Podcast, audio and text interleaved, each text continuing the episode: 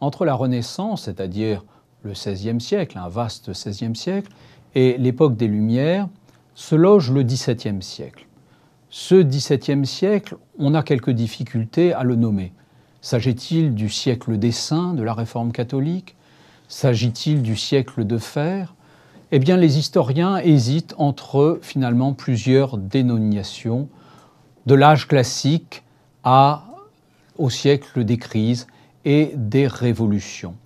Âge classique pour les uns, siècle de crise ou de révolution, siècle de Louis XIV aussi. Voilà trois manières en quelque sorte de désigner cette époque. Commençons par euh, l'âge classique en montrant tout de suite que de la même manière que le terme Renaissance était emprunté à l'histoire de l'art, eh bien de la même façon, euh, l'âge classique a été euh, dénommé en référence à une classification des arts et de la littérature.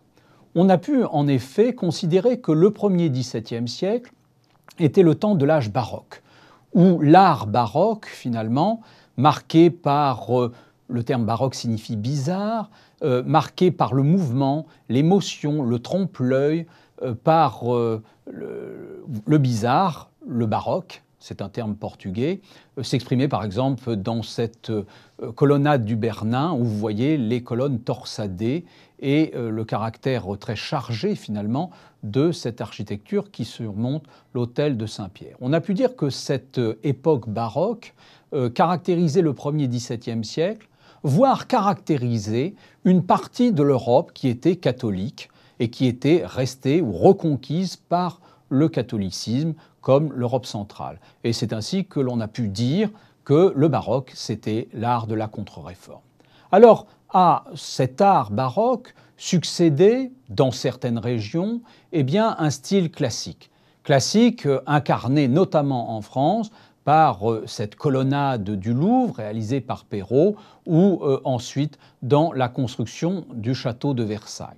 Le terme de classique ne renvoyait pas uniquement à l'art, à l'architecture, mais aussi à la littérature. C'est au XIXe siècle, en effet, que l'on a commencé à qualifier la littérature du règne de Louis XIV de finalement littérature classique, avec les classiques, alors que dans d'autres pays européens, ce terme de classique était réservé aux anciens, c'est-à-dire aux grands auteurs de l'Antiquité. Ce qui caractérise cet art classique, c'est la notion d'unité, la notion d'ordre, son refus euh, finalement du surchargement, de la préciosité. Alors, les historiens ont repris cette désignation et ont pu finalement parler de la civilisation de l'Europe classique, l'histoire de la folie à l'âge classique ou le catholicisme classique. Euh, pour autant, les historiens d'art, depuis, ont remis en cause cette espèce de frontière euh, qui séparait nettement le classicisme et le baroque. Une autre proposition alors a été euh, formulée pour désigner ce siècle. C'est un siècle de crise et de révolution. Siècle de crise et de révolution euh, qui a pendant longtemps inspiré la nomenclature, les tables des matières des ouvrages qui vous présentaient le XVIIe siècle. Ici, vous avez un ouvrage euh, publié il y a une euh, soixantaine d'années, où vous voyez bien que tout le XVIIe siècle est placé sous le signe de la crise. Ces crises, c'est évidemment les malheurs de la guerre dans un XVIIe siècle qui a été aussi qualifié de siècle de fer, tant la guerre y est présente. La guerre euh, charrie avec elle, évidemment, des épidémies de peste qui ont été très nombreuses et sous le terme de peste, on englobe un certain nombre de maladies.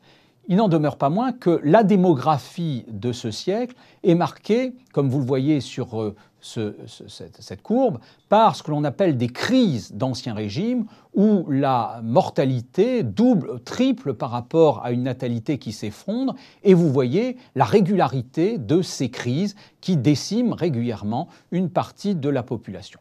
Donc siècle de crise, de crise démographique, siècle aussi de révolution parce que nous sommes au temps où se met en place eh bien, la révolution scientifique le modèle mécaniste avec euh, euh, finalement la figure de Galilée qui révolutionne la conception que l'on a du ciel, euh, avec la figure de Descartes qui révolutionne la, la philosophie.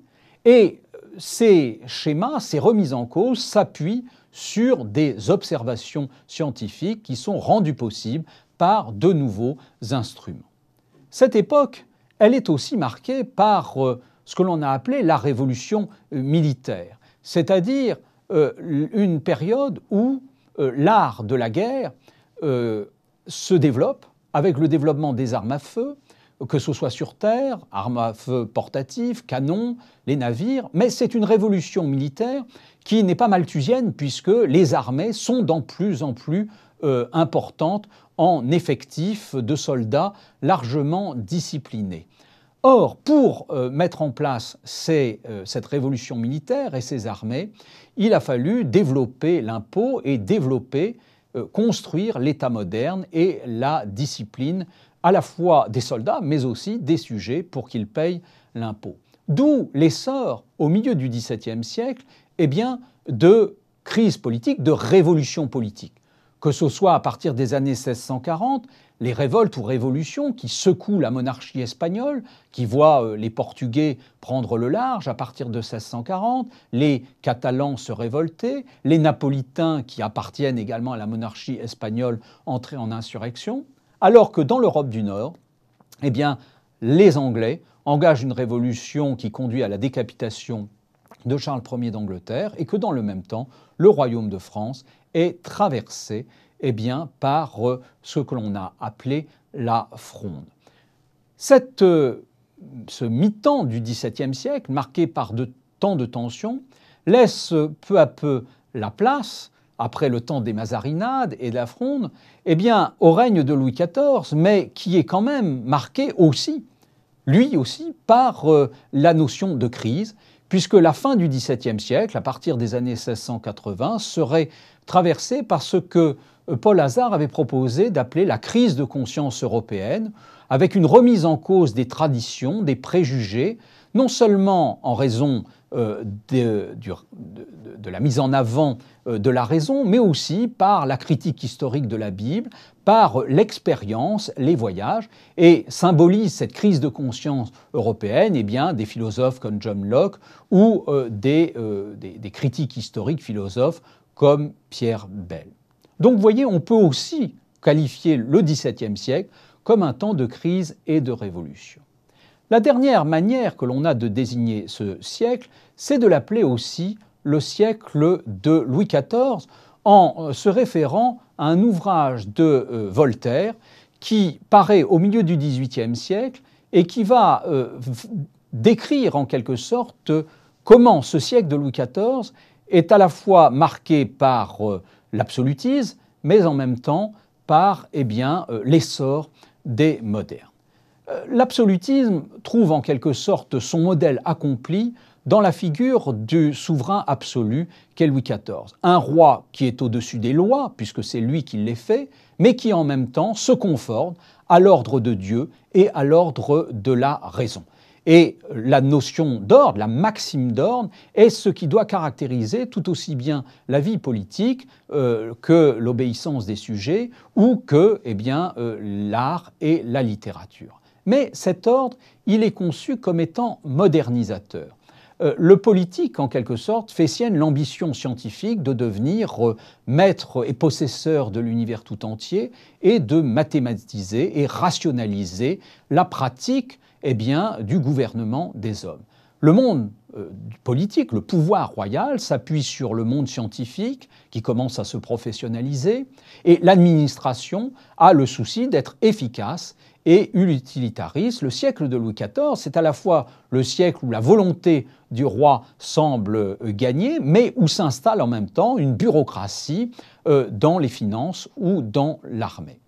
Mais l'absolutisme de Louis XIV, que met en avant Voltaire, c'est aussi euh, celui du triomphe en quelque sorte des modernes.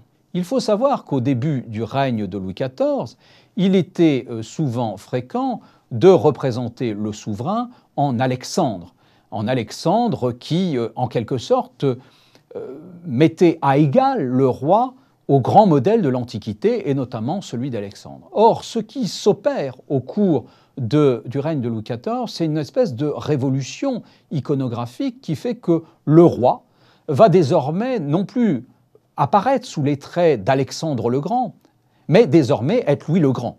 Et il devient en quelque sorte sa propre image, et il y a dans cette évolution de l'image du roi, ce triomphe en quelque sorte des modernes. Il n'y a plus besoin de se référer à Alexandre le Grand. Désormais, le modèle du grand roi, c'est Louis XIV. C'est ce modèle que chercheront à imiter un certain nombre de princes européens.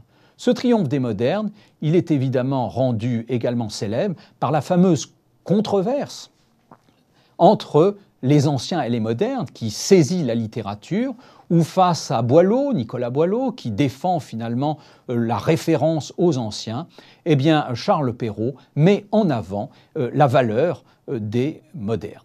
Ceci étant, ce siècle de Louis XIV, qui est à la fois celui de l'absolutisme, celui du triomphe des modernes, est en même temps en partie construit contre la figure de Louis XIV, puisque la crise de conscience va notamment être stimulée par l'indignation que suscite en Europe la révocation de l'édit de Nantes et la dispersion des protestants dans le refuge huguenot à l'étranger, en Angleterre, en Prusse ou euh, aux Provinces-Unies.